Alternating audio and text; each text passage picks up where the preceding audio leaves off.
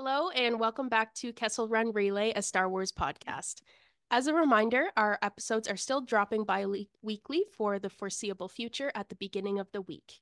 You can keep up with all of our shenanigans on social media. Our links will be in the description.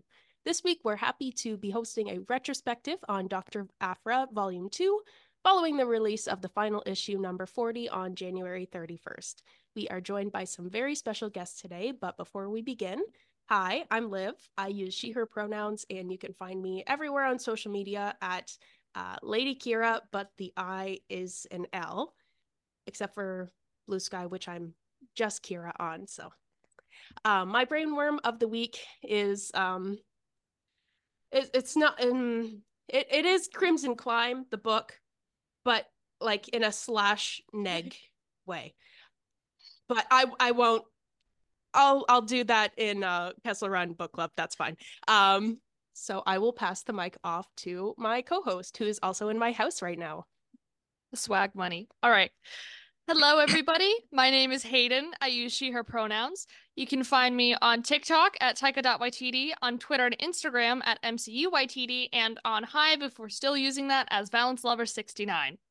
And my brainworm of the week has been very simply Harrison Ford, because I've had to rewatch Blade Runner for one of my sci-fi classes, and when we were playing clips in the class, it's a 3-hour seminar, by the way, so I got very, very distracted. I could only stare at him the entire time. So yeah, my brainworm has very simply just been Harrison Ford, and I think that's sufficient enough. Okay, so as I mentioned before, we have some very special guests today. So why don't we throw it off to the other duo that is in the same space? I'm Jay. My pronouns are he, him. And do you want to introduce yourself? Sure. I'm Aria. My pronouns are she, her. You can find us on Enfys and Ember on Twitter. That's it. Just Twitter. Unfortunately. And we had a little argument before we came on about what our brainworm was going to be, because we both wanted the same one. So we had to make some adjustments, but do you want to go ahead? Yeah, sure. My brainworm is because I just finished reading Escape from Vallo, and I'm obsessed with everybody, but especially Drigit. I don't know if that's how you pronounce her name. I hope it is. Yeah, she's insane. She's everything. I'm her scarf. I'm going crazy. Okay. And my brainworm was also Drigit. But you're kind of going crazy. I'll try to be different, because I think all the same as Aria. I'm going to say Niv Drendow. There's something about his cringe fail that just it enamors me. I'm obsessed with him. Oh my god! I'm so glad I muted, because I just made the worst cackle laugh. I love this. I'm sorry, it's not my turn, but I love this. All right, why don't we shift it to our other special guest? Either one of you can go. I'm Robin. I use they, them pronouns. You can find me on Twitter at Gelagrub Patrol. That's a real deep cut to some old Revenge of the Sith merchandise that like 4 people know about, one of those people being Pablo Hidalgo. So I believe I'm also on Blue Sky at the same name. And then you can also follow my Spotify, because it's really cool and I make cool playlists. Don't ask me what it's called. Oh, what was that? I said it's true. Oh yeah, I just wanted to hear you say it again. But I couldn't tell you what that one's called. So if you find me on Twitter, you could just DM me and I'll send it to you. But my brainworm of the week, I thought about this really long, because every time I hear you guys talk about your brainworms here, I just think about how much I want to do a brainworm. So my brainworm of the week, to prep for this, I reread the kind of between arc of Aphra from basically 30 to 40. And my brainworm, nobody is ever going to believe what I'm about to say, but my brainworm is the back of Kho Phon Farrus's head. Just for one one single panel. Everyone else moved. I didn't. I'm still there. What are they up to? What are they doing? Are they okay? Alyssa, I'm looking at you while I say this. Please. I mean, I could tell you, but what's the fun in that? No, I love... Sorry, not to pull an Ethan. Ethan, if you hear this, I'm pulling an Ethan. But yeah, no, I love Kho, and we... don't worry about it. Don't worry about it. Don't worry about it. I'm gonna worry about it. Every day. Don't worry about it. It's fine. Kho's doing great, I think. I think Kho and Detta are doing just fine. Kho has a hot girlfriend. Like, they couldn't. Yeah. What more could they ask for? Truly. Hi, I'm Alyssa Wong. I use they, them. You can find me on Twitter at CrashWong, one word. But I also have a website, crashwong.net. And other than that, I am just chill vibing in real life. But yeah, I'm so excited to be here talking Dr. Aphra with you. Oh, and I need a brain worm. Honestly, mine is also Escape from Vallo, and it is also Drigit and Niv Trendel. But I sort of feel like that's cheating, so I'll give you a different one. Right now, it's The High Republic Adventures by Daniel Jose Older and Harvey Tolabau and Nick Brokenshire, which has been incredible. 3 just came out. I love the story that Daniel's telling. Seeing Nick and Harvey work together on certain pages is incredible. Like, the marriage of their art is amazing. And also, because I'm a little creep, I got to read scripts early. So I've read some scripts for stuff coming down the line, and I am so excited for it. You do not want to miss this. It's so good. It's so good. That makes me very excited because I love the story that they're telling too. And there was a little cameo from Mr. Niv Trendel. Oh, spoilers. Sorry. Well, I mean, if you're listening to this podcast, you probably read comic books, but I will send it off to Liv, who is taking point on this episode. So scary. Anyways, so our episode today is all about the Aphra overview. So it sadly came to an end. We love it so much, but we wanted to just dedicate an entire episode to it and all of the characters that we love so much. So we will start talking about issue 40. So if anyone has any prominent thoughts that they would like to discuss, feel free. Issue 40 good. Yes. Really, really good. I mean, we both drove like 40 minutes, like 40 minutes to meet up and read it together. Like a random Target. We were like in a Target parking lot. And it was well worth it because we were both like going clinically insane. As usual. As usual. I was there to stop Jay from passing out at the wheel. That makes it sound like we were reading and driving. We were parked, don't worry. But no, I mean, there was a Triple Zero and BT cameo. What more could I ask for? But yeah, it was wonderful. I really enjoyed it. Oh, thank you. That is so sweet that you guys actually met up to do that. That's incredible.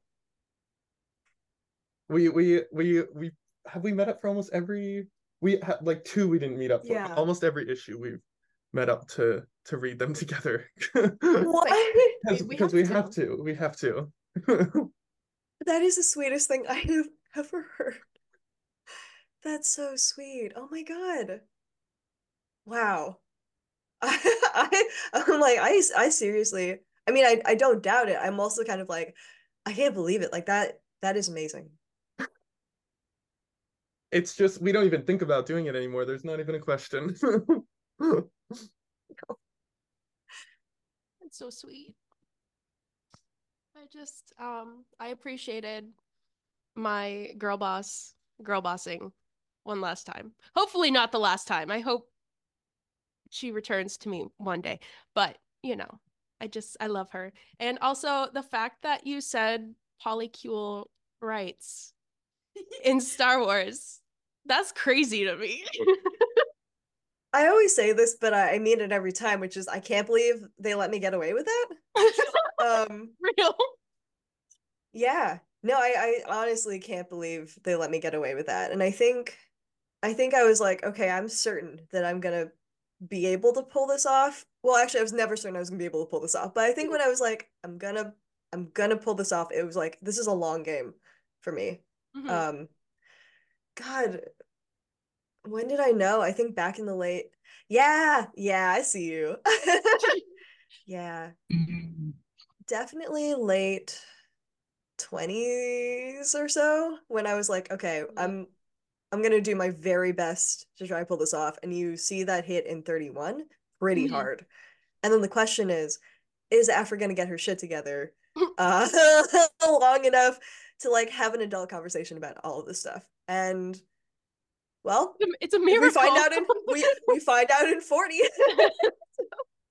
I feel like it's the most natural progression, mm-hmm. you know? And like, I feel like if it was maybe 10 years ago, 15 years ago, they would have been like, no, this is a love triangle. Who's Aphra gonna pick? But no, that's not cool. She loves Aphra has two hands. So true. Yeah.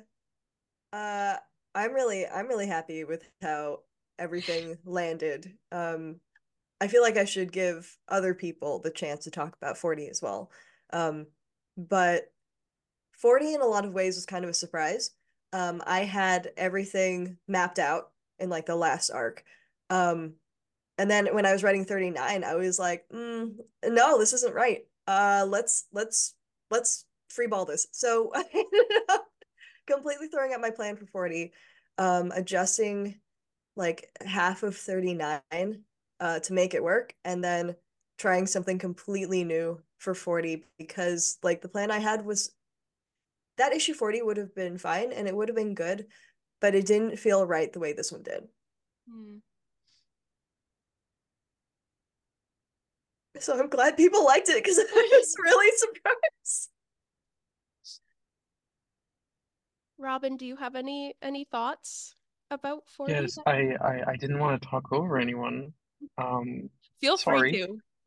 We do that on this podcast. It was for one, it was nice to see Aphra like actually win, because she gets like small victories along the way so many times, but like this is one of the first times that like she really did like finally do something right beyond just like for the current story. It was like something right for her and something right for the other characters around her. And so that's kind of something that, like, to be, like, totally honest, at the end of 31, I think all of the numbers kind of bleed together. But, like, it kind of felt like as that was wrapping, I was like, no, Aphra, you messed it up again. But then, like, to see everything, like, okay, maybe she didn't, but, like, everything kind of come back together. Like, kind of that moment where you... I'm going to start rambling here. Someone stop me. But kind of just that moment where like, you're just like, please just stop and think for a second. And so it was like, it was nice to see her finally stop and think about what really mattered, I guess, which is something that she struggled with for so long, all 40 plus the first volume, a bazillion issues where she's just constantly not sure like what she really wants and what she thinks she wants. And all this stuff. So like, again, it was just really nice to see her finally win something for herself that wasn't just, I made a lot of money or I got back at this person. It was finally like a good win, if that makes sense. That makes sense. And that's incredibly sweet. Thank you. Extremely rare Aphra W, but also sometimes a girl failure must boss.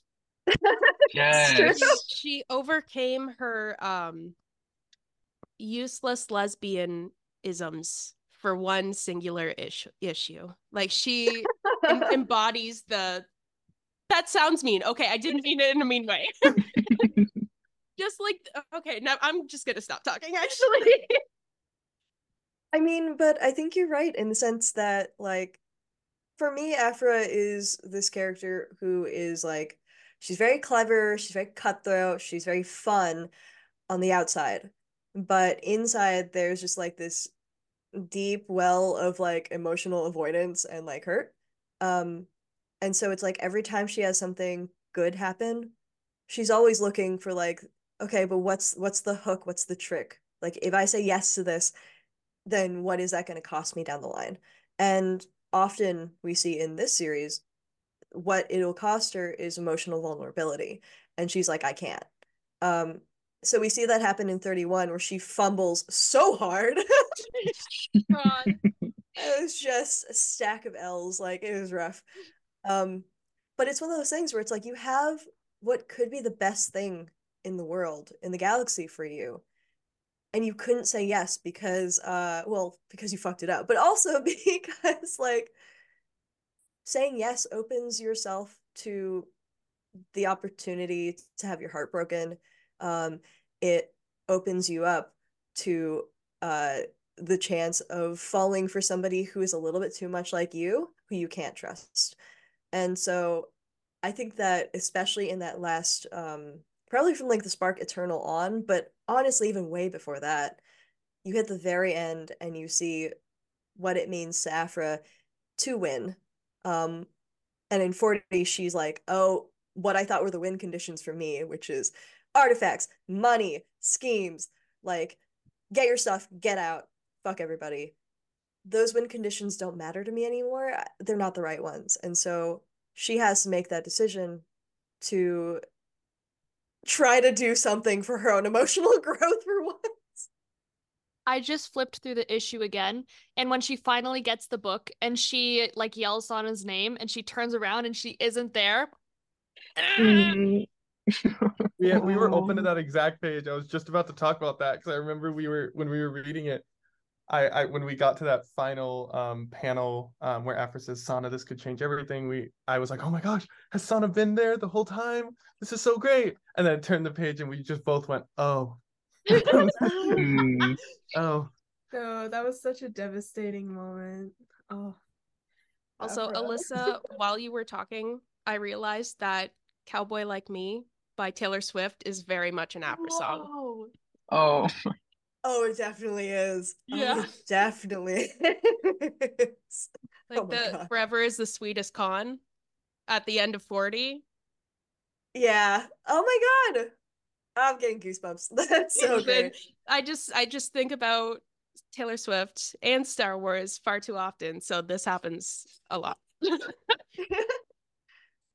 I think that I'm forever writing about emotional connection, like what it costs people to connect, and the courage it takes to connect with other people, which is something I think you see throughout like all of my work in general, but Aphra is like very, very, very obviously about it. And you kind of see like a, I was going to say foil, but almost like an inversion of that with Lucky, who is also someone who is like very fun on the outside and very charming, but is also like emotionally like unavailable for a lot of the series. And so throughout that, you see him reconnect and like be able to trust again. And like also take ownership of his like bad decisions and general shittiness, which I love. And he's getting married. Good for him. Good for him. When are we getting the wedding one shot? I was literally just about to say those words. Yeah, like when we get to see Kho in a suit. Oh, yeah, we get to see that. Yay. So cute. That would be really cute. Can we all slowly turn towards Arya to get her to draw that? Oh man. I think I'm just surprised I was able to give people like the happily ever after for a lot of different characters. And like it's happily ever after, at least for the series, I personally am just like, I think you live happily ever after personally, but but you know what I mean, right? It feels very rare to be able to be like, here's a whole entire romance, and they end up together in a way that isn't like, I don't know, devastating, backhanded almost, you know? Yeah. Don't bury your gaze, you know? I don't know. Yeah. When we got everybody like getting together, well, except for Aphra, but in issue 31, like that was maybe like the happiest moment of my life. I think we were like screaming. It was like, oh, I remember Just Lucky and Ariel were like the first thing I saw from this series, because it was Jay started reading it before me, and like we went to the store together and he bought issue 18. You remember that? I think the cover vividly, so I know what number it is, but or I think it's that one, right, with the Lucky and Ariel like flashback. Yeah. And I had it in my lap, so I was just like opening the first few pages, and I was like, whoa, this is like really like interesting. Like, I want to see what's going on with these guys. And I was like, okay, what are these gay bitches up to? Yeah, what are these gay disasters doing? I remember driving, and all of a sudden Ariel just goes dead silent, and I'm like, what's going on? Like, are you okay? And she's like, mm-hmm, just reading it's the scene of them. Yeah, it's like Ariel being like, oh, I'm thinking about our future. And then like, he's like, oh, tell me when I get back. I was like, wow, emotionally devastated. So I was so happy that they were able to like work through that. It was like, yes, happy ending for my boys. In retrospect, it wasn't until like that issue had come out, and I was like, at that point, it was like, probably like issue 25 or so had come out, and I realized, I was like, oh god, I've had that conversation with someone before, like the hey, I gotta go conversation, but that one had a happy ending too, so but it's funny, all these things that you're just sort of subconsciously thinking about as you're working get built into like sort of the backbone of whatever you're working on. And not just comics, but everything. So, I love Lucky, I love Ariel, and I'm glad you love them too. Don't be like Lucky. Don't you do it.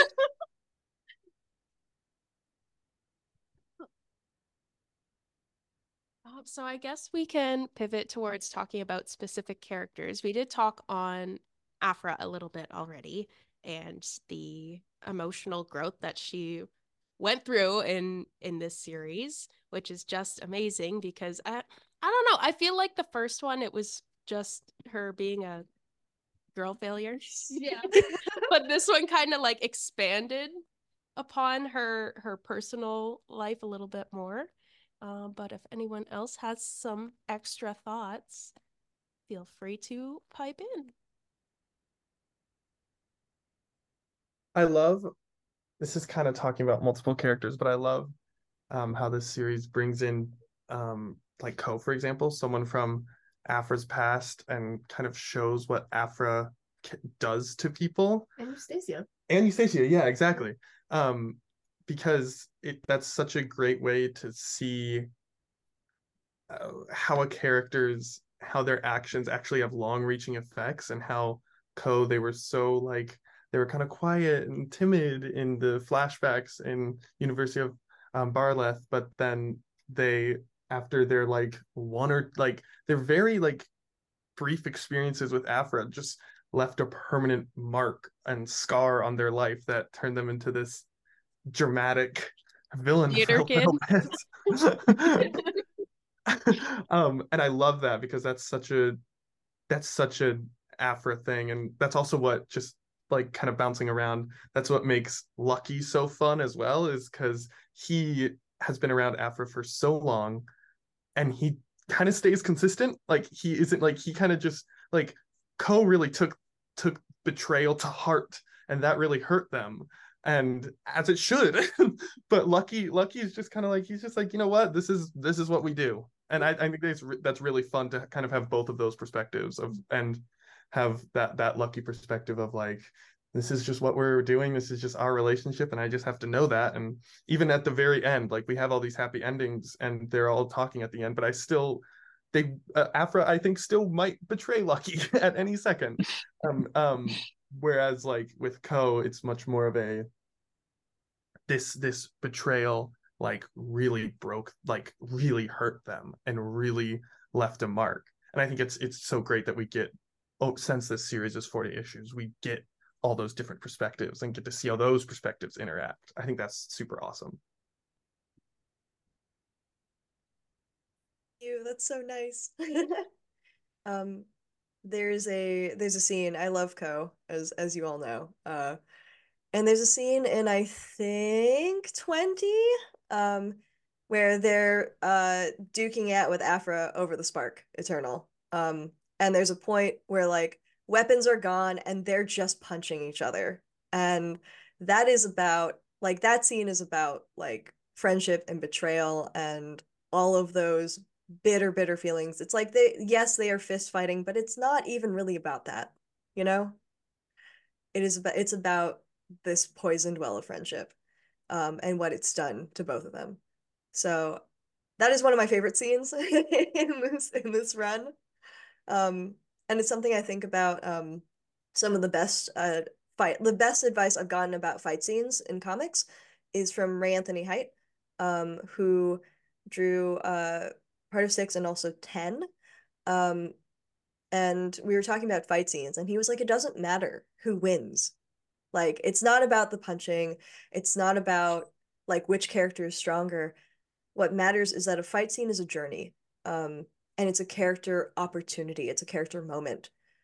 So it doesn't matter like who's stronger, Batman or Superman. What matters is, what is the story you're trying to tell now, and what does that emotional character moment mean, and what can it tell you as you're moving through the story?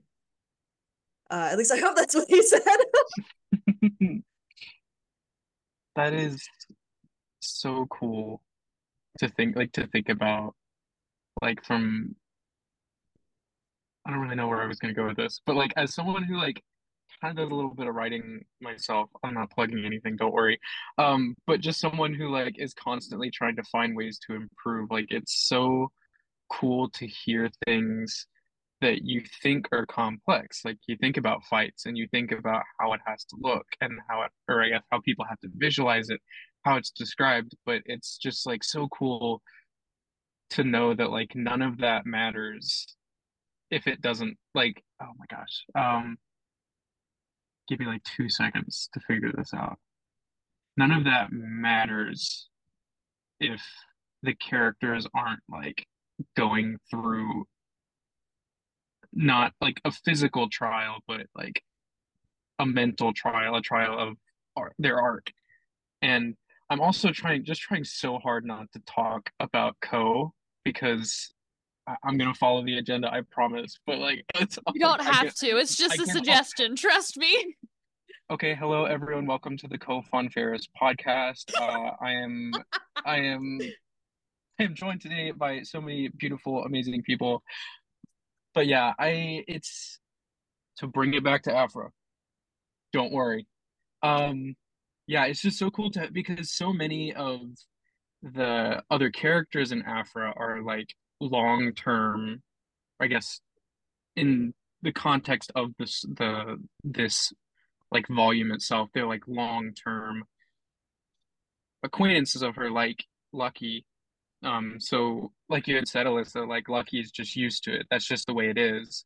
But to have someone who knew Aphra for such a short amount of time, you kind of see that difference, and how, I guess, like the way you can kind of, no, never mind, I'm not going to go there. But yes, to conclude, yes. No, yeah, it's just very nice to hear those kind of like insights about the story, but like how you can have two people related to Aphra interpret the way that she acts in two completely different ways. None of that made sense, but I'm so glad you all listened to me say it. It does, I promise. It made total sense. Yes. Go ahead, Hayden, go ahead. All of Aphra's fight scenes are very, very personal. And she is always the person who kind of runs away from things. So to have her be like involved in a fight, like the fight in like the beginning of the Spark Eternal, I guess, mega arc, I guess we could call it, is very, very telling of, you know, the kind of state she's in. And yeah, somebody else talking. I was gonna, not to bring up, you know who I'm about to bring up, Triple Zero and BT, but to bring them up. Oh, I forgot to put them on the agenda. I did notice that. I wasn't gonna say anything, but I was like, I'll add them posthumously. I think they're kind of another good example of the effect Aphra has on people. Just because, like, they're pretty, what's fun about those characters is they're pretty consistent. They go through ups and downs, but their motivation is always, we love bloodshed, and occasionally it's, my friend is hurt, I want to go help my friend. But what I think is interesting is when they're with Aphra, they're often forced to do things that like they don't care about, and that's kind of a, since they're droids, it's often more technical, like, there's a what are they called, restraining bolt, something like that. But I think it's an interesting, like, almost lens to look through all other characters of when people are around Aphra, when they work with her, when they go on missions with her, they're either manipulated or forced into having things go her way. And even when Aphra plants the virus in Trip and BT to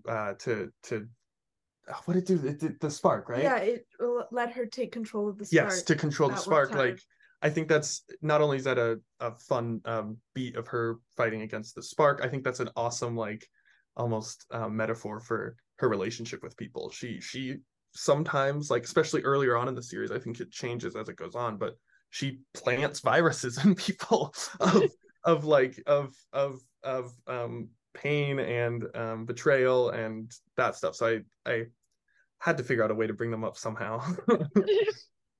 The, like, planting viruses imagery is interesting because, like, in addition to the pain and betrayal, she also has a lot of people who inexplicably, like, love her, like Sana, who's like, you know, you're, like, terrible for me, but, like, I love you, so I have to keep coming back and, like, helping you out, even though maybe, like, I shouldn't be. I just think that's really interesting. I think there's this hope too that sometimes you date someone and you're like, yeah, I mean, you're fun and you're not, there are some things about you that are not great, but maybe you'll get your shit together. Like, maybe I can fix you. That never works. Don't do it. Don't do it. Many of us have made that mistake. But when you wear rose-colored glasses, red flags just look like flags. True. Very true. And Aphra is basically a person-shaped red flag. Yeah.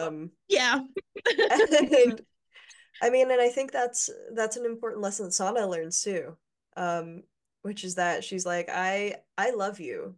Like, I've known you forever. I know what you are. But, you know, but I know also that I deserve better than this. And that's a big movement of 31.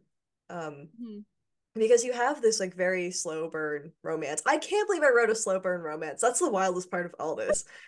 You have the slow burn romance for, God, like, at this point it's like 33 issues total, I think. Like, it's a long slow burn. But, like, I like that gives us time with Sana where she can figure out her feelings as well. Where she's like, I hate you, and she's like, I don't really know if that's exactly it. And then she's like, oh, but I do love her, and maybe I always have. And then the last movement is her being like, but that's not enough. And I think that's very true of life. It's just never enough, which, wow, sounds like a downer, but it's an important lesson. It's the truth. Yeah. Mm-hmm. Don't hook up with someone who's gonna steal all your stuff and stab you in the back. Just don't do it. free life advice. Very good life advice. So far we have drink water and don't hook up with someone who is gonna steal all your stuff. I think that's a good list so far. The only two things really you need to know in life. Exactly. God. Did we talk about Magna yet? No, not yet. Okay. Not yet. Liv, do you want to talk about Magna? She's very beautiful to me. I am love her. Yeah. Okay, but speaking of Magna, I remember when she came back, I'm forgetting which issue it was. When she came back, I had I was finishing my reread or I was on a reread of volume 1, and I was to the arc where Tolvan is still in the Imperial Navy. I don't know. She's intelligence or something, and it's her and Aphra, and they fall asleep in a cave, and then there's an explosion, and then they all get shot out of the cave or something. I don't know. It's been a while, but anyway, when she came back, that was my No Way Home of Star Wars comics. I remember because I read it from the comic book store. People were tweeting oh my god, this character came back in, or Redacted came back in Aphra, whatever. I was I gotta see this. So I went home, I read the issue, and I literally jumped up out of my chair and screamed. Because literally Oprah GIF level screaming. But I adore Tolvan, and I adore Aphra and Tolvan's relationship. Do you think you maybe just have a thing for cyborgs? Well, not to call you out, but no comment. But anyway, whoa! Is this a podcast or an intervention? She's wearing her Valance diagram shirt, just for reference. For the listeners, I'm wearing a Valance diagram shirt. But anyway, god damn it! I'm sorry. It's fine. But anyway, I love her reintroduction back into the series and back into Aphra's world, because she knows the stance she's on the page when she's revealed to be coming back.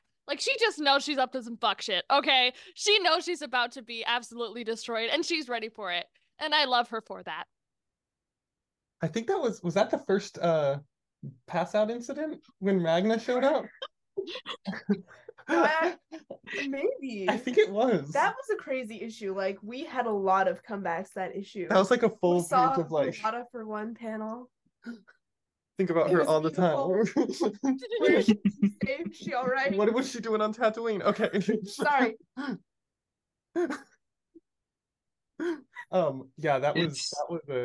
Those last two pages are seared into my memory of getting the crew back together. Eustacia, we got Detta, my girl. But Detta has no fans. I'm no longer on this earth. Real. Yeah, and Corin. That was an incredible one. Yeah. We call him Dadfra, yes. It's so funny because I was very late to the Star Wars comics game. I read War of the Bounty Hunters and then I dropped off again, but I kind of came back with Aphra. But where I one of the first things that I read, I went out of my way to say, okay, I've got to read these Star Wars comics because everyone's talking about them, they're so good. So I saw the Boosh issue on the shelf and I was no way, that's so cool. Good issue. I've always wondered where that whole thing with Leia came from. I didn't find that out, but I did get to know who Boosh actually is. And Age of Rebellion, Lando Calrissian, and Leia's Age of Rebellion issue 2. They're both very good issues, but anyway, sorry. Adding them to the reading list. Thank you so much. That's going to change by the time this gets posted. I will know how Leia beat Boosh up. If that actually happened, but until then, that's what happened. But I remember I met Magna in Boosh, and I was like, wow, she is so cool. And like to see this very like corporate side to the criminal underworld, not like, you know, like the Hutts and all of that, like a more like quote unquote refined side, more like what I saw with like Crimson Dawn and Solo. Solo reference, I got it in. But to see Magna, I was like, oh, she is so cool. Like, I wonder what's gonna happen with her. Come to find out, I thought that Boosh was her first issue. I was like, wow, what a cool character to introduce in this, you know, one shot. And then I read Aphra, and I was like, oh my god. And I think after Magna showed up, I think I blew through like 15 issues in, I don't even know how long it was, but it was so fast. As soon as Magna showed up, I was like, this is it. This is what I've been waiting for. And then I like, yeah. I just think it's, every time I think about it, just like, I can't believe I thought Magna showed up for the first time in Boosh. Well, I mean, I have a lot of fun. I love bringing back characters who, like from previous runs, we got to bring back a lot of like, all the tags are like Legends characters. Yeah! And sorry, you know me. Volume 1 enjoyer.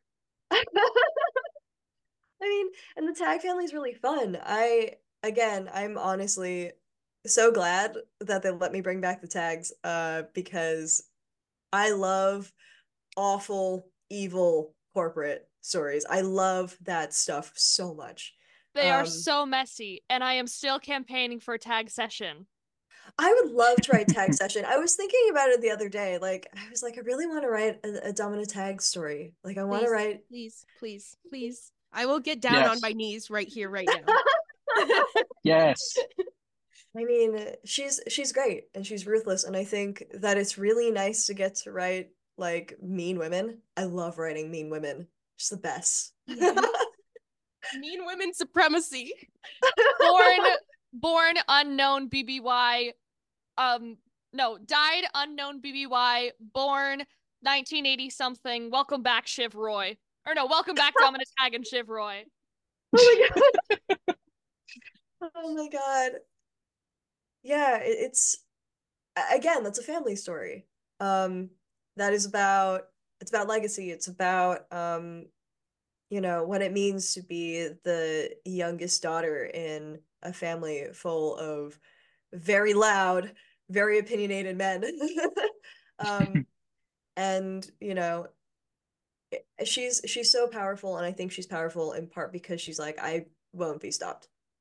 Like, you can try, but I'm not accepting defeat, and I never will. And I think I can see how that could be really attractive. Two, so Aphra, you know, oops. Two, it's pretty well established in Volume 1 that that's something that Aphra is extremely into. So it's super down. It's true. I'm thinking about that one edited panel right now. Yeah. What does she actually say? It's like, yeah, yes, ma'am. Yes, like, yes, ma'am. But yeah. Leah edited it to be, yes, mommy. Oh my god. Like, we know she's a useless bottom, but come on. Oh my god. I mean, Volume 1 is like, she's really into roleplay with Tolvan, and I'm just like, okay, like, we can remember this. Sure, let's go. Let's do it. Every time we bring up Domina when you're on this podcast, I'm so sorry. I'm so sorry for it comes out of our mouths. It's all good. It's all good. It's all good. But anyways, to be less horny on Maine,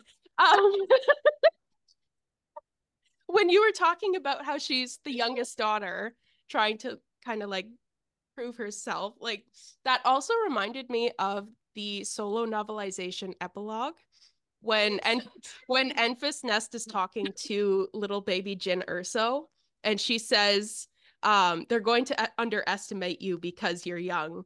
Let them. That just, it's also a very Domina thing, but in like a evil way. which I love. Yeah, I love that kind of stuff. I think you can see it in some of the other stuff I've written.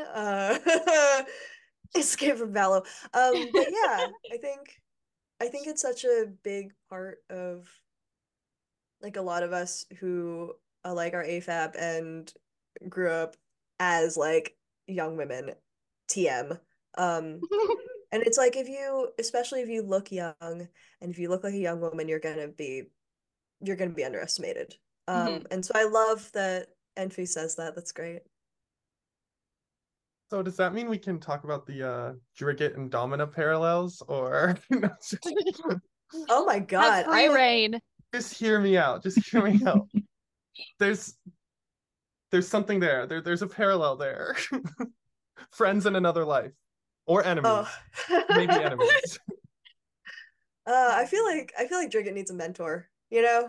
Like, and I think the thing with mentors is depending on what your mentor is like, things can really skew one way or the other, healthy or unhealthy. So I love that. I'm trying to think if there's anything like that in Aphra. They have like garbage teacher for sure. But yeah, well, I guess Kho ends up kind of being the archivist's apprentice. And I think tying into a lot of the big crossover stuff that like all the other Marvel comics were doing, Charles and Ethan and Greg and Mark Guggenheim. I mean, that's a challenge in and of itself, but the best part is that you get to pull from what everybody else is doing and like try to create something that feels much richer for it. Like Charles was like, hey, can I borrow Kho for a couple of issues?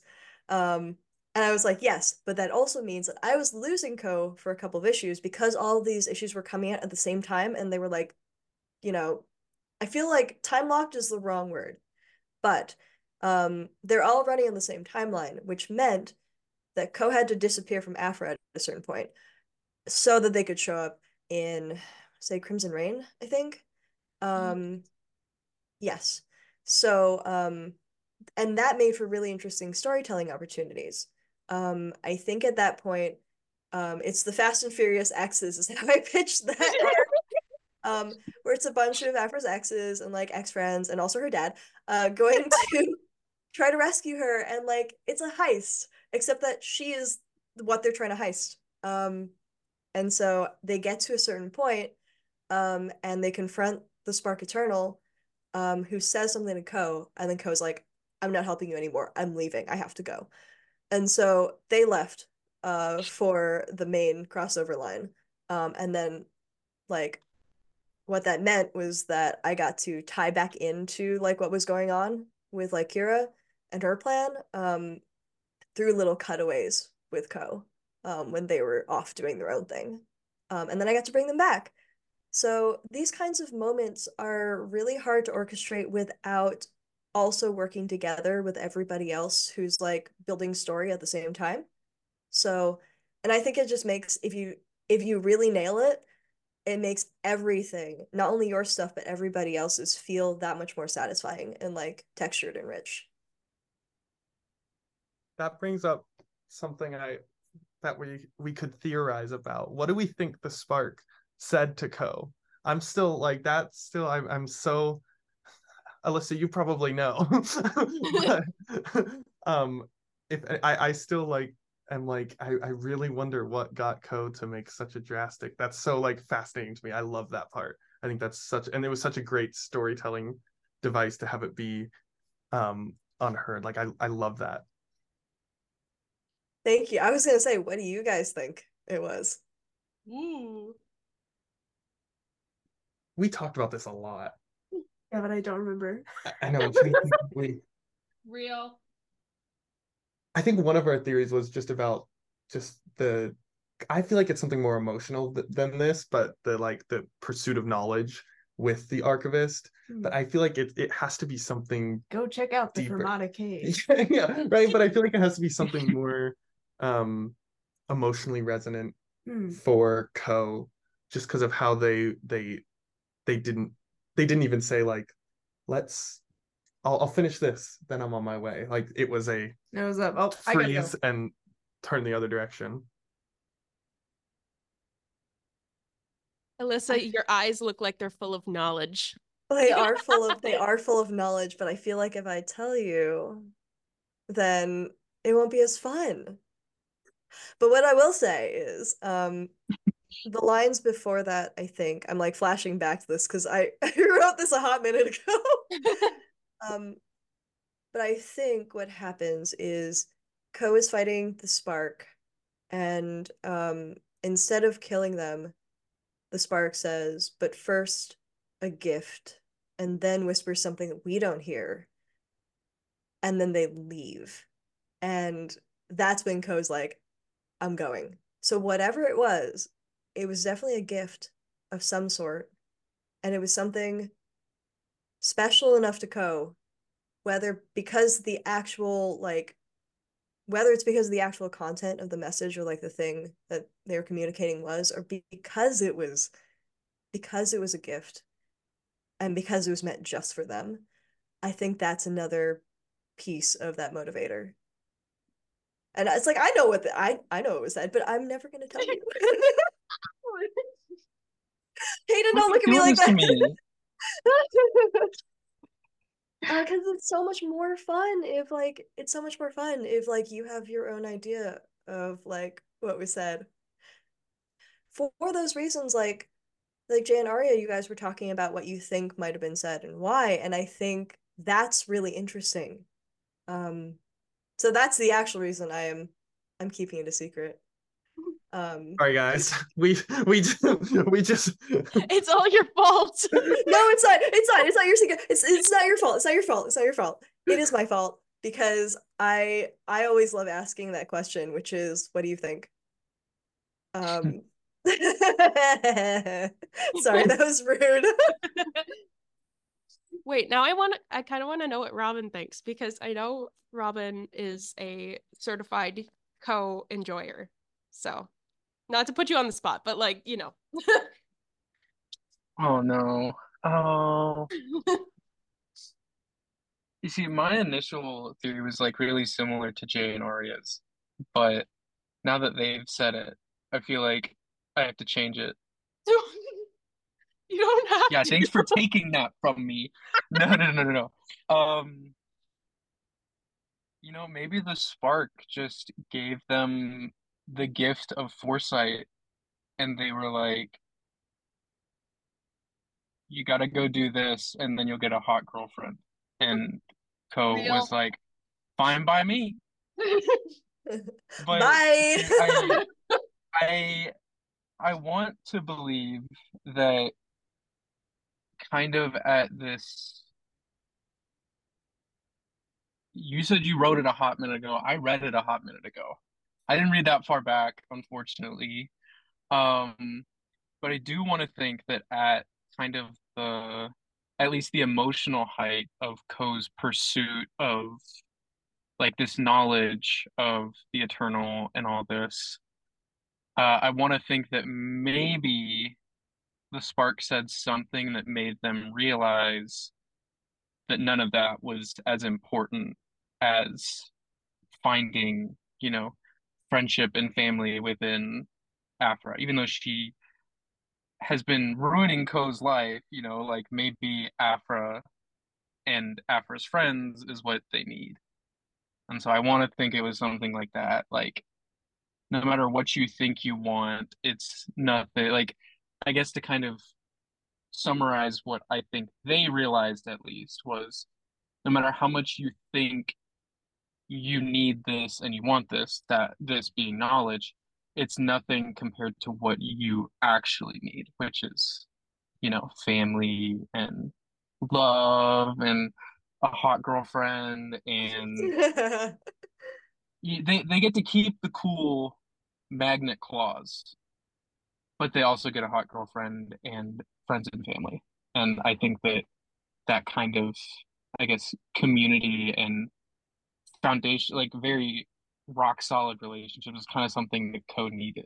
And so to think that Kho realized that, you know, that's what I That's what I like. I like to think. That's what helps me sleep at night.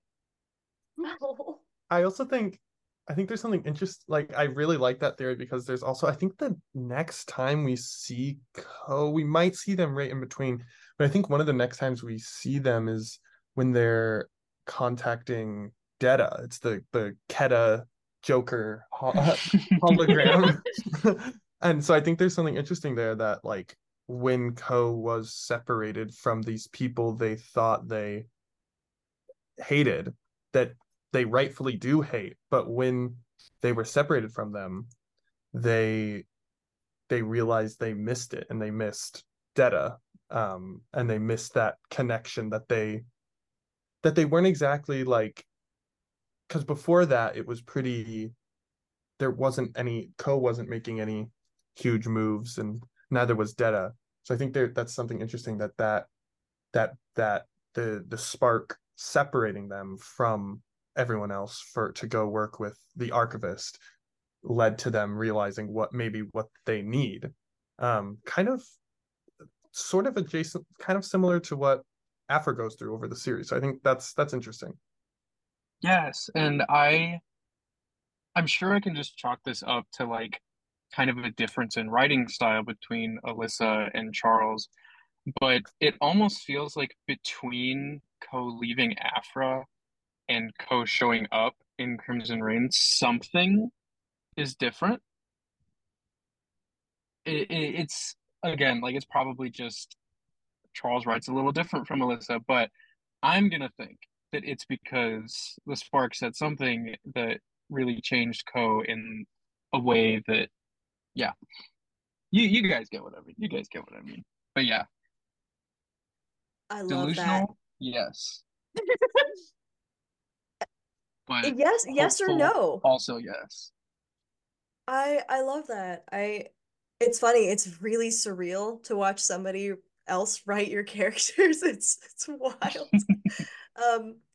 But yeah, no, I love how Charles writes Kho, and I agree. I do think they feel different in Crimson Reign, yes, but also the next time we check in with them, with the very awkward voicemail to Detta.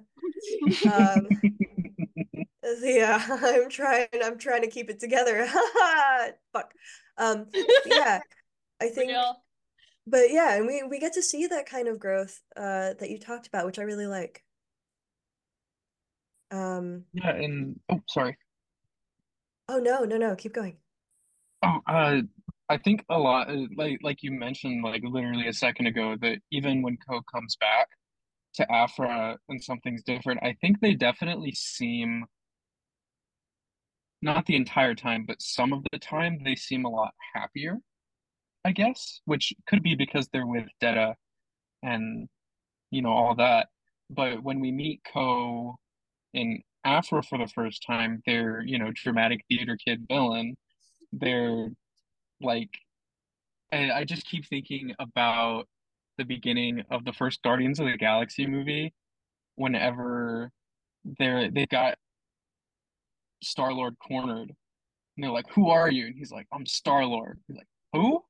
That's kind of, I keep thinking about that every time I think of like, Aphra's like, "Who are you?" And Kho's like, "Kho Phon Farrus, your nemesis." And Aphra's like, "Who are you?" And you know, when we go back to Kho with their time at, you know, in school with Aphra, they're very, you know, awkward, and they're, you know, an anxious little wet dog the entire time. But then after, you know, Aphra stabs them in the back and they go a little off the rails, they're like genuinely like freaky, like they are off the rails. But then they kind of go off, and just after that spark, something in just the way their attitude and the way they hold themselves has really shifted in a way that they're, I don't know if it's because I'm trying to rationalize it with, they're very real to me, but drawings and letters on a page, but something about the way that they're written and the way that they're drawn, even though they're drawn almost the exact same way, something about them seems like they're holding themselves more comfortably even though, you know, like a few days ago they were trying to kill everybody, but now they're pumped. Like once they join up with, you know, the heist crew that's going to go get Aphra, they feel bad because they kind of screwed everything up, but at the same time they want to do what's right and they feel comfortable doing what's right with the people that they're with. Yeah. There's me rationalizing that change I was talking about, in case I rambled too long, but like that's what I meant kind of by that change. Oh, I love that. It's funny, I was thinking about Keta, and one, obviously I'm a Keta truther. I mean, it's canon, so but you created them. Yeah, but you know, you truthed it so hard it became canon. Okay, well, when you put it like that. But I was thinking the other day about how many characters were supposed to die in the series and they just didn't. And it's so many. Kho and Detta are two where I was like, I was expecting Kho to be like a one arc villain who gets defeated and then like they're like, I guess we'll move on to the next arc villain. But like I wrote them for like an issue and a half and I was like, this is my precious baby, I'll never let you go. Detta was supposed to die in the first arc. Yeah, no, Ariel, it's okay. Ariel just fell on her knees. And I'm so glad she did it. No, me too. That was a suggestion and I was like, no, I'm keeping this girl alive, she's great. I wasn't planning on killing Lucky, but I'm honestly surprised he survived this long.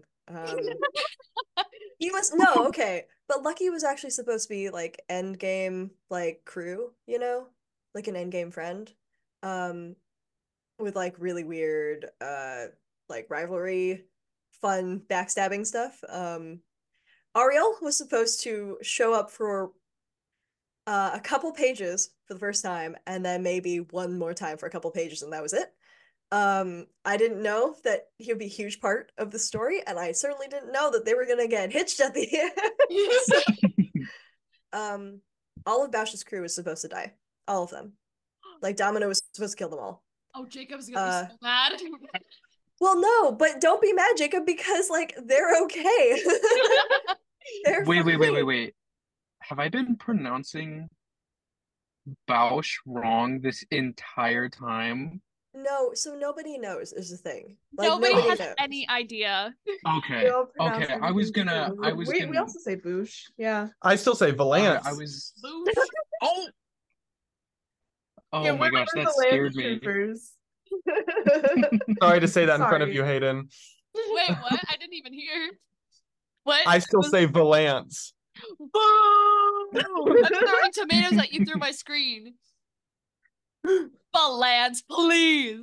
Just all over my computer.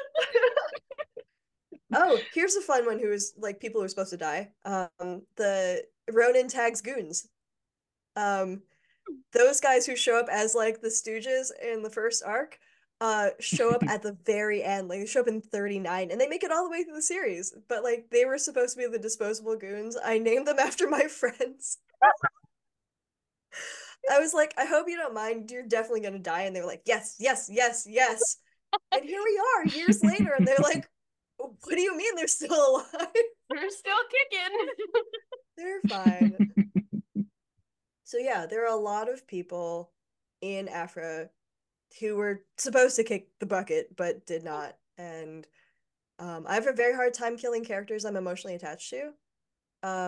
And I'm glad I kept them around.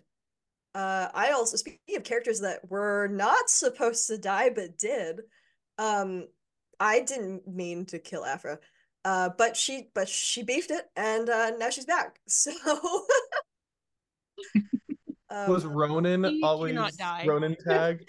Was he always meant to die? Ronan Tagge was supposed to die in issue 5, but he made it all the way to like issue 29 or something. And good for him. Guy. Oh wait, I think that was issue 28 because that was like my No Way Home. I love that issue. Like I freaking love that issue. That's like the Domina, like Aphra's like not even in it at all. Basically, it's just Domina made for me. Okay, that's it. So good. I've talked about that issue a couple of times in craft like related ways. I think I had something like 9 different groups of people. I think I had like 14 or 15 characters and like anywhere from 7 to 9 different groups of people I had to maneuver around in 20 pages while making it feel like it wasn't overcrowded. So I charted it out. I like made a chart, color-coded everyone's names. I drew out the pages and I was like, this is how, like, this is who is on what page at any given time. So like that was, it was very complicated, but I'm really glad that it came together. Because it sounds like you liked it. Just a little. If you want to talk about Kho, go for it. Okay, hi. Welcome back once again to the Kho Phon Farrus podcast. Oh my god. Kho, buckle up everyone. Kho is my favorite Star Wars character, like easily. I know that for those of you that do already like follow me or whatever on Twitter, I really like Shin Hati, but she is nowhere close, like not even close to touching Kho, to the point where like sometimes I forget that Kho is like my favorite because like I've just become so attached to them that they just like the first thing I think of when Star Wars comes to mind is Kho. And to explain why, welcome to my TED Talk. It was really funny because as I was getting into Star Wars comics, like I said, I started with For the Bounty Hunters, like so many other people. And that was so much fun, you know, getting to actually like be a part of a near constant Star Wars discussion. But it was actually Jay and Aria that posted the picture of Kho shrugging from, I believe it was one of the Crimson Reign issues. And embarrassingly, I do apologize, I did misgender them. And I said, oh my gosh, who is she? I'm so sorry.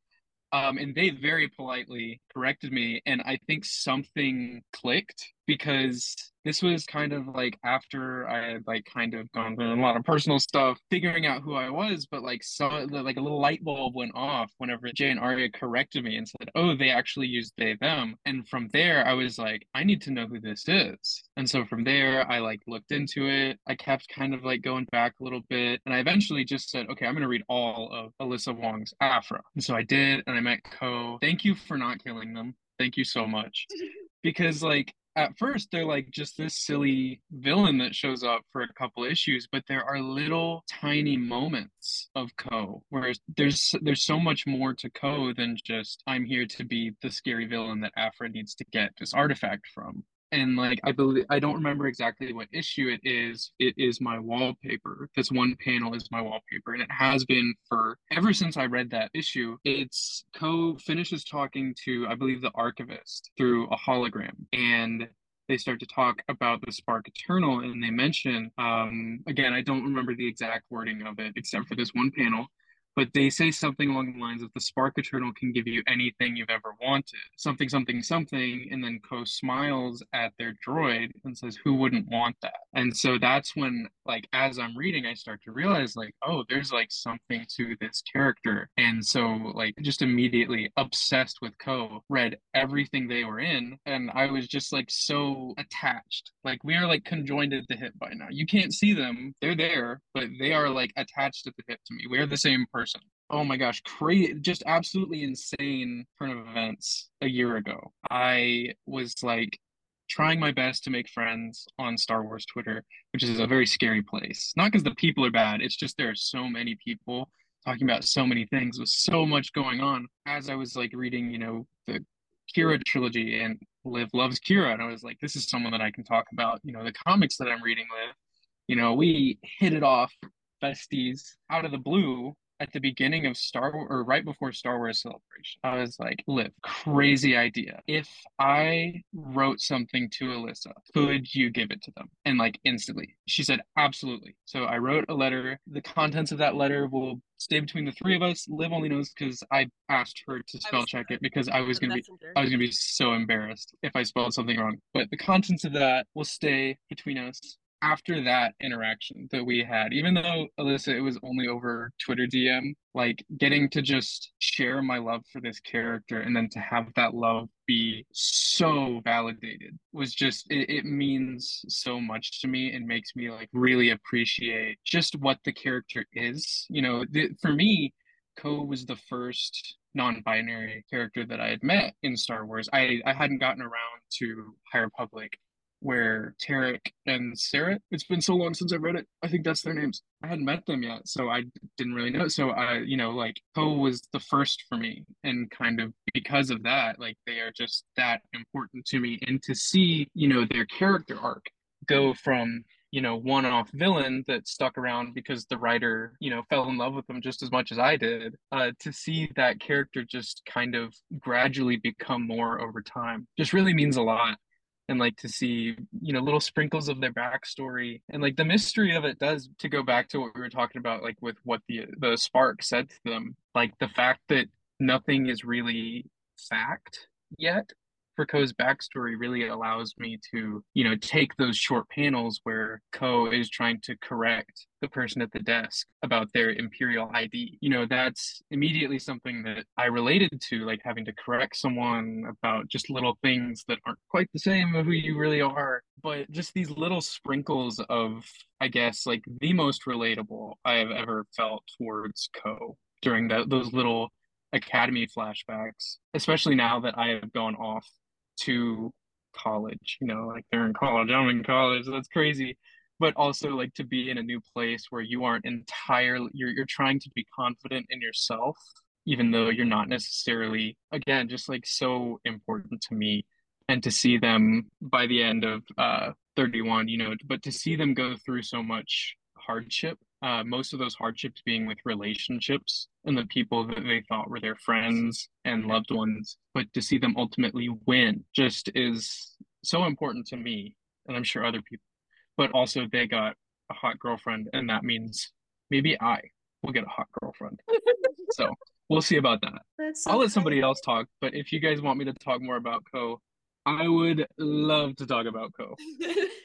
That's so kind. I'm really glad that I got the chance to write Kho. And again, it was one of those things where I've worked places where ostensibly diversity is really important, but the truth is you are so locked down in what you can and can't do, you know, for business reasons. And I think with Star Wars, I was worried that it was going to be the same because it's literally been everything else.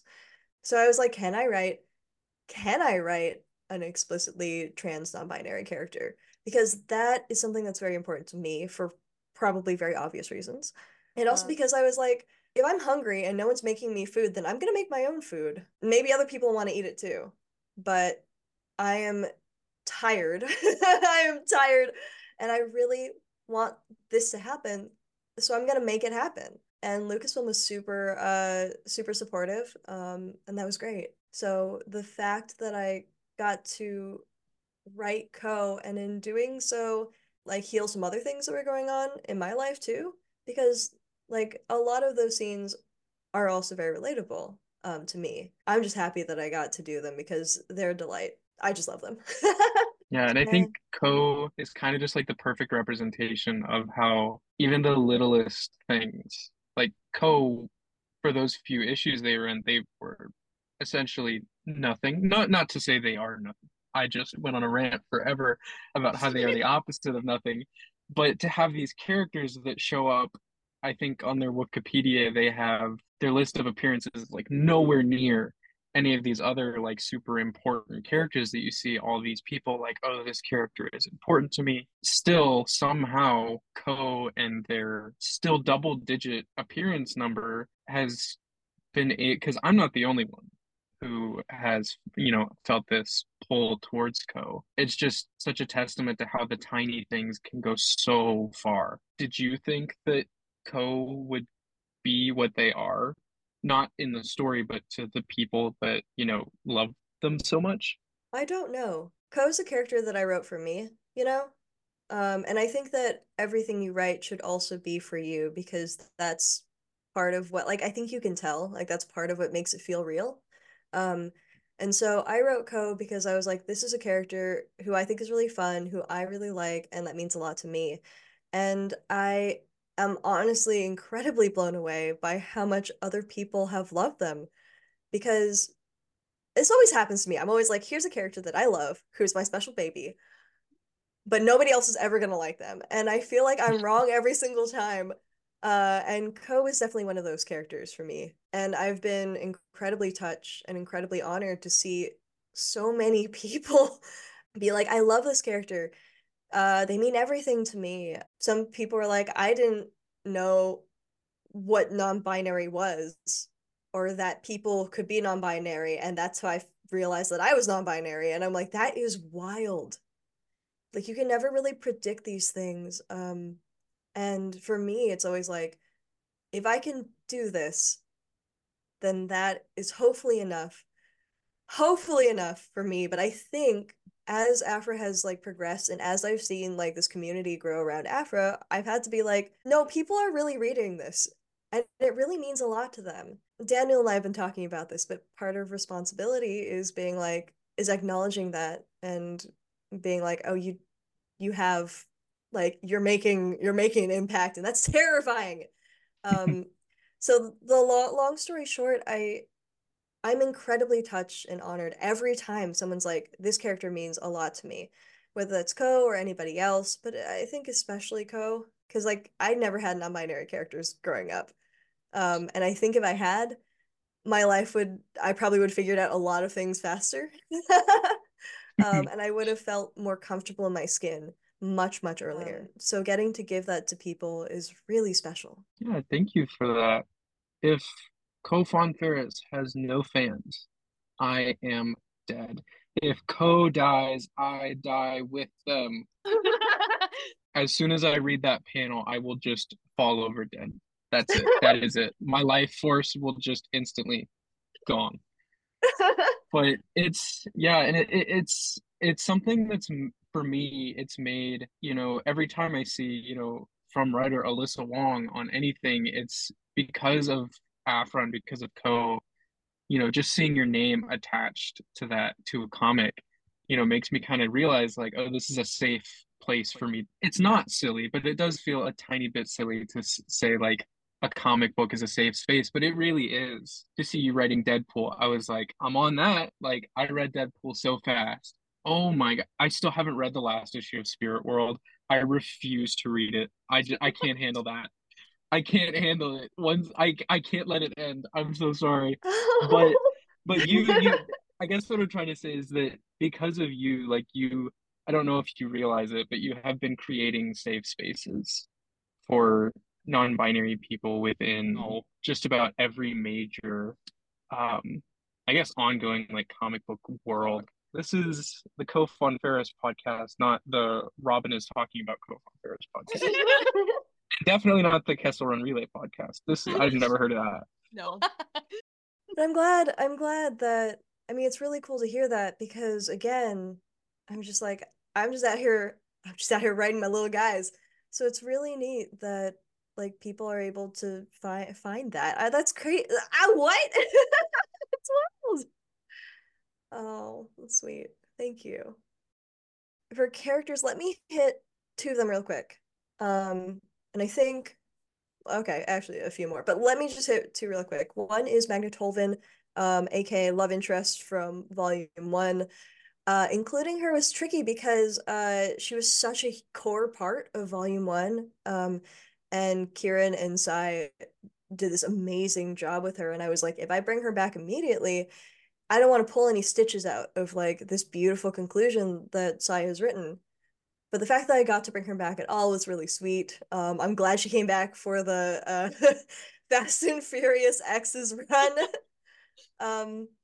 And she ended up being a big part of the rest of Aphra, both in terms of like, she was a big part of like the Dark Droids crossover, but also because she is another person in Aphra's life who she's burned a big bridge with, but is also like trying to be better. Whereas Magna is on her own journey of, you know, going from, yes, I worked for a fascist government, to now I'm a freedom fighter. And what does that mean for somebody who like put so much of herself into this dream of order and peace in the galaxy, only to realize that she was fighting for evil? So how does that translate to being like a freedom fighter now? And for me, it was like, you have somebody who cares so much and is so deeply principled at their core, and they're always going to have a cause, like, to focus on.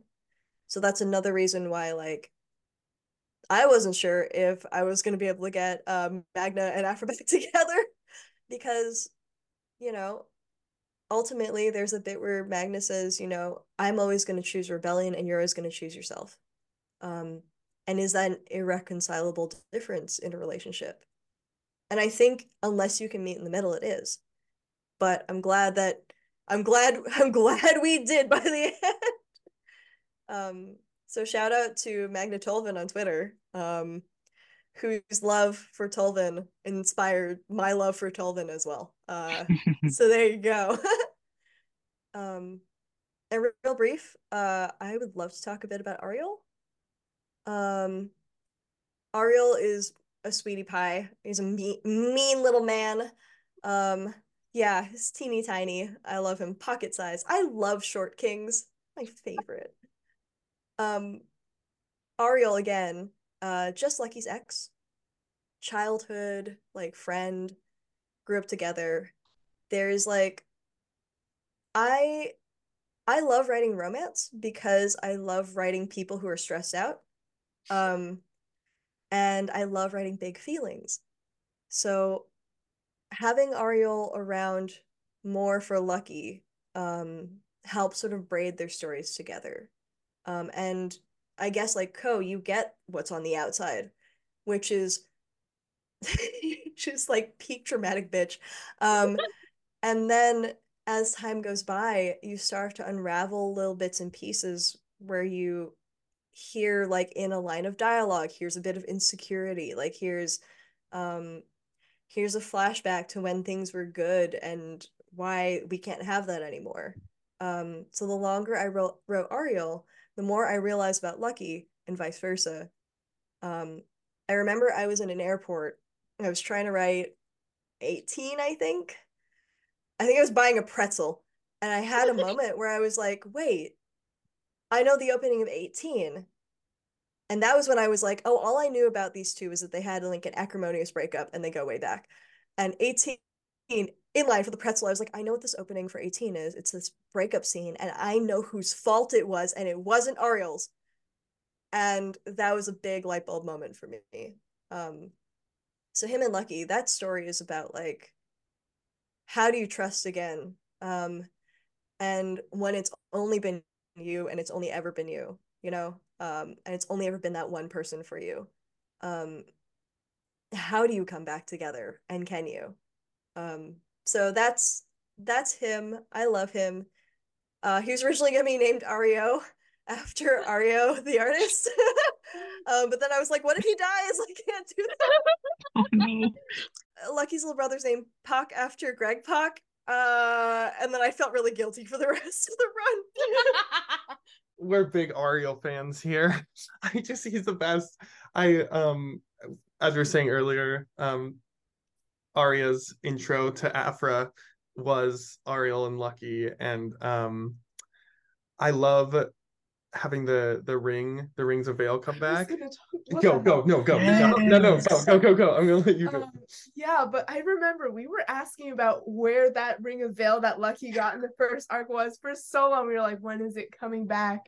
Will we ever see it again? So when he proposed with it in issue 31, that was like the biggest, like, scream moment. Like, oh my god, so much payoff. Like, in the relationship, of course, that ring. Oh my god. And having it be like the cursed ring for their proposal. It's just so them. And it's like they're like I love the idea that the ring, like, it's this cursed thing, and it's this broken thing, and it's this thing that causes so much pain, but they're, like, reclaiming it for their love. I think that's such a great reflection of their story just in general, because Lucky hurt Ariel. Lucky, like, did something that was not right, and their relationship to me was often cursed, and I think it's so, like, it was just when that happened, it was like the best twists and stories are ones that you go, I could have never expected that,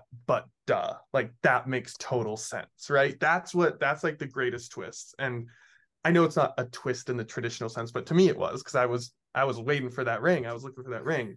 So to have it be like afterwards, I was like, no, I did not expect that whatsoever. But now that it's happened, that is so thematically perfect. And so like it just ties that first arc in, and it's great. And it's still some last night Arya texted me and goes, we need to talk about Force sensitive Just Lucky. I was about to bring it up. Speaking of Lucky and the Rings of Veil arc, what was going on there? We are big Force sensitive Lucky, Just Lucky troopers, like just a little bit. With, like, that sound he was hearing, it was like, no, I'm choosing to interpret it that way. Yeah, no, that makes me so happy to hear. I always wanted the ring to come back at a certain point, and come back in a moment of like self-sacrifice in one way or another, not like a death moment of self-sacrifice, but the idea of the ring is that it brings you like fortune and good luck at personal cost. So it like shaves off like years of your life if you use it. And so I knew that it was going to come back at a pivotal moment, and I was going to have him use it in some way or another. And it's like, yeah, even though this is going to cost me somehow in a big way, it's important now. And even though my original plan for it ended up getting moved around, when I was figuring out like how this was going to end, I was like, oh, this is even better because it is that beat, but the thing that he's giving up is that feeling of like protecting yourself, and it is like sacrificing a piece of you in order to not just have like good fortune, but also to make something better for yourself. So that's I'm glad that you recognize the ring, because that is 100% it. About Force sensitive Just Lucky, that was originally part of what we had planned for him. That was part of my pitch, which is that he's an incredible shot. And it is just a little bit of Force sensitivity to the point where he doesn't know he has it. And people are like, how do you keep doing this? And he's like, I don't know, I'm just lucky. So that's where that name comes from. And now you know. The voices. The voices. I had this whole, for a while, like fanfic idea for Just Lucky about the Force sensitivity. He wrote a whole comic script. Yes. And I was too lazy to draw it. Sorry, guys. Real. Nobody ask about it, please.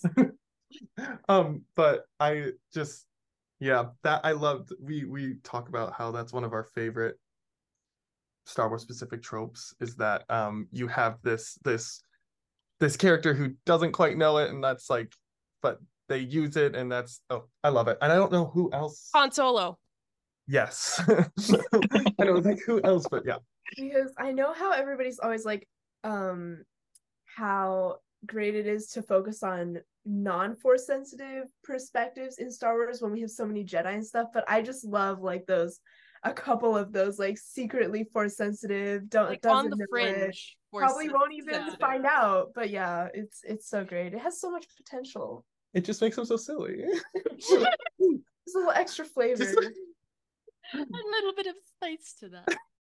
Well, any final thoughts on any of our character arcs? The volume 2 as a whole, issue 40.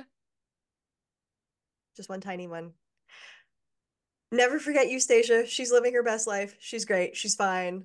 She's good, healed. She's over it. She's thriving. Like, she's so real for that.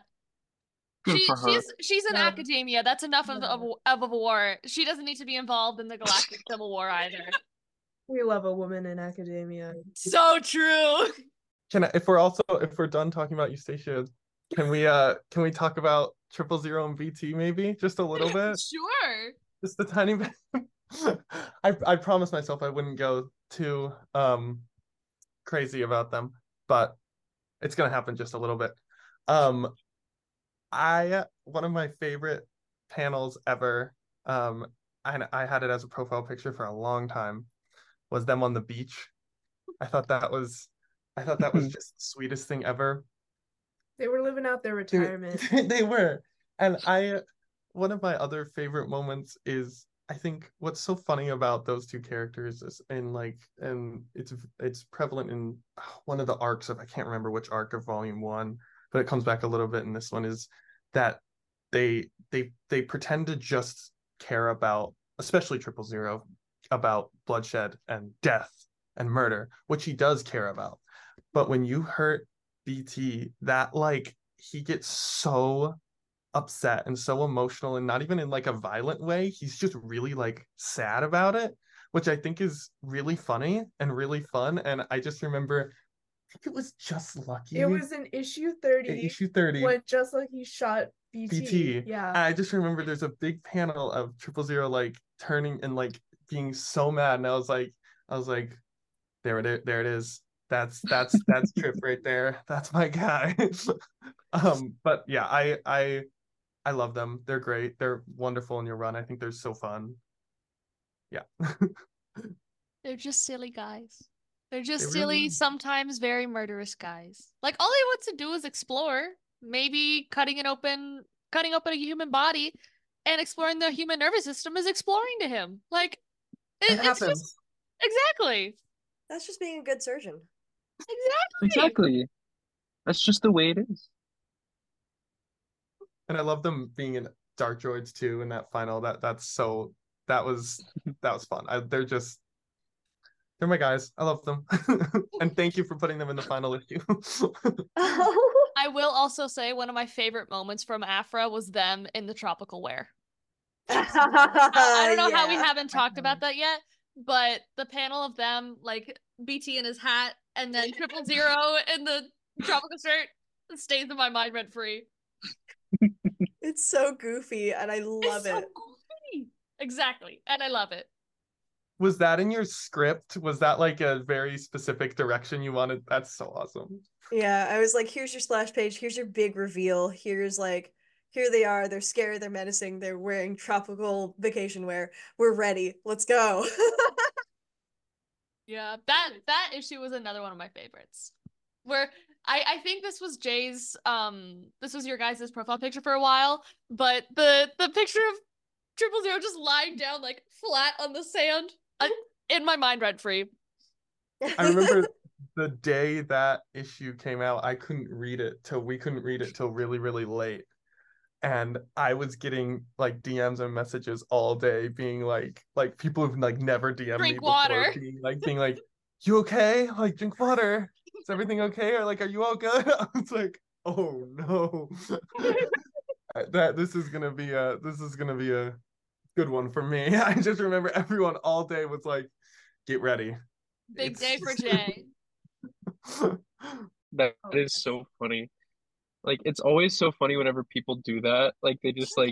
You can't read it until late, but you just get so many I didn't read Aphra 39 when it came out because I was on my way back home for Christmas break, and my brother stopped at a comic store on the way to the airport to pick me up, and he got it for me, and I was just gonna read it sometime that week.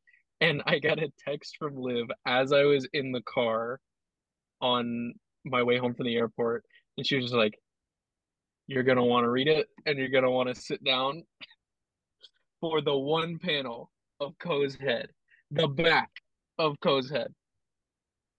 I turned around to my brother. I was like, "Give it to me now!" It was, oh my gosh, it was great. But it's always so funny when that happens. Just to check in with, "Are you okay?" Yeah. And I guess just to close out our discussion, Star Wars comics are just such a special little tidbit in the Star Wars fandom as a whole. I mean, we all saw the art that everybody did where everybody contributed of, all the characters in a circle. Definitely made me tear up. And moments like this and moments like you just mentioned before are really why I love Star Wars comics so much, because, I mean, I don't even have to say this, but the Star Wars fandom is so full of turmoil and just maybe not great people having a larger voice and opinions than others who should be uplifted. But the comics fandom specifically, and the comics fandom on Twitter and TikTok, that kind of community that we have with each other, to the point where everyone's associated with like a specific character. And again, moments like you just said, like DMing someone, are you okay, when there's a character that they love that shows up in a comic book, like that's one of the main reasons why I love Star Wars comics so much, is because comics is a very, very, very exclusive community, and being able to share it with everybody, I mean, there's a story for everybody basically. And again, that's just why I love it. And I think Aphra specifically, and Bounty Hunters to a similar extent, they foster these communities so much, to the point where everyone is associated with a character, and we all love these stories so much that it's just really special, and a very little nice little tidbit in the Star Wars fandom. And we're also super lucky that the writers for comics, like you and like Ethan, you guys interact with us. Like, I feel like that's unheard of in most sections of the fandom, you know? Like usually the creators are so far above us, not really, but like you know what I mean. But you guys always not make yourselves accessible, but like you interact with us, you engage with us, and it's fun. You encourage our shenanigans. Absolutely. Exactly. Encouraging shenanigans. I mean, I think part of it too is that, like you said, Star Wars comics fandom is really special. It's very welcoming, and it's not, you know, I don't think I've ever seen anything like it. I'll be real. I've written for a lot of things with very toxic fandoms. I mean, the baseline of, well, I've never gotten a death threat from you guys is always like... but I think that part of it is it does feel safer to, like, interact in ways that aren't, like, really... aggressive and like entitled and cruel and, I mean, toxic. So I would say a large part of that is also you guys, and the fact that you are so kind and welcoming, and like I would not interact with a fandom that is toxic, because it just is not a safe place to be. But interacting with Star Wars Twitter, like, comics fandom is really fun. It's a fun place to be. And like I said, no one's ever sent me death threats, so that's always a good thing. Yeah. I mean, this goes without saying, but my life would be forever changed. My life has been forever changed by Star Wars comics, and I have nothing but good things to say. That's so kind. I know we said it like in our thread about Aphra, but Ari and I just, like, as we said earlier, it's kind of our tradition to get together and read these, and especially Aphra. So that's just like, it's like an excuse for us to talk, excuse for us to hang out. So that's just like Hay was saying, that's just another way that it's been something that's changed us and our what we do. And yeah, we've also even like gotten some of our non-Star Wars friends to read specifically Aphra. We were like, okay, like, I know you don't read Star Wars comics, but there's just this one this person has not seen any of the movies, and we had them read Your Run and she loved it. Oh my god, that's amazing. I had a similar situation. I have a friend who, like, does not read comics. He's all about just, like, burying himself in dense, like, fantasy books that he can spend months of his life reading. And he asked me what I had been up to, and I was like, oh, I'm reading this Star Wars comic. I'm reading Dr. Aphra. He was like, what the heck is that? So I kind of explained it to him and told him about Aphra and Kho and Lucky and like all of these characters, and he was like, why have I never heard of this? And I took him to a comic store, and he got the first volume of Your Run of Aphra, and he got the first volume of Bounty Hunters, because I had told him that Valance is just like the coolest guy. But then on top of that, like, because of that introduction I gave to him, he like checks in with me because I'm semi like up to date with comics. He'd be like, hey, has Alyssa written anything as of late? I'll just be like, oh yeah, they wrote Spirit World. And so we went out and he got the first issue of Spirit World, read it, and he was like, of course it's great. But like Star Wars was the gateway to that, and Star Wars comics was the gateway, and it's just like helped our friendship grow that much more, even though we've been friends for like more than half of our lives. But like just these little things that help grow our friendship, you know, getting to share this thing that I have gotten to love so much with other people. And you know, that's, you know, the same kind of thing I've run into on like Twitter and all that, and especially getting to interact with the writers. Like I could never just send Rian Johnson a DM and be like, hey, I really loved Last Jedi, it really did this for me. He might see it, but he would never say anything. But I, you know, was absolutely terrified of writing you a letter, Alyssa, and Liv was just like, yeah, do it. And so I did. And now, whether you like it or not, we interact on Twitter a bit. And, you know, I've, you know, had a similar experience with Ethan, you know, just like talking about how much I love Bounty Hunters and some of the non-Star Wars stuff that he's been writing, and just getting to like share my appreciation. I think it's just like such a mutual relationship, if that makes sense. Like we're both just so thankful for each other, and it really helps the community feel just like so much more connected than any other communities I've ever been in. Like I could talk to any of you guys about any Star Wars comics, and you guys will know more than me, and that's so much fun. This is really great to hear, you guys. Like when 40 came out, I was like, oh, I'm so sad. Like I think this issue's great. But that, more importantly, I am really sad because this is it.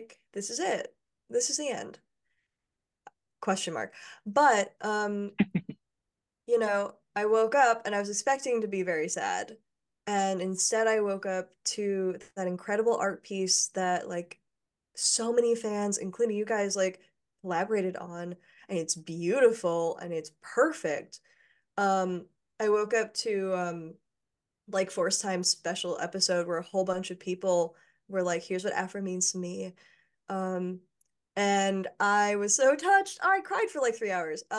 It was really, really, really sweet, and it's very special. Like it's a very special community, and I'm really happy that I was able to help build something, like to help build that community. But the truth is, like, you guys are the ones who built this, and that is why it's so special to me. So thank you. That's a long way of saying thank you, and I appreciate you so much. Thank you. I know you just said that it was us that did it, but thank you, because without you, the community, like the basis of the community isn't there, you know? Yeah. The bond over. Thank you for reading Dr. Aphra. You're very welcome.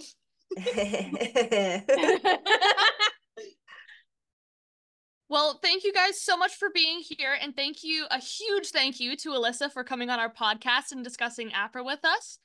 Yeah, just thank you, and everyone had a very, very fun time. Oh, thank you so much. Thank you for having me. Yes, thank you, Alyssa.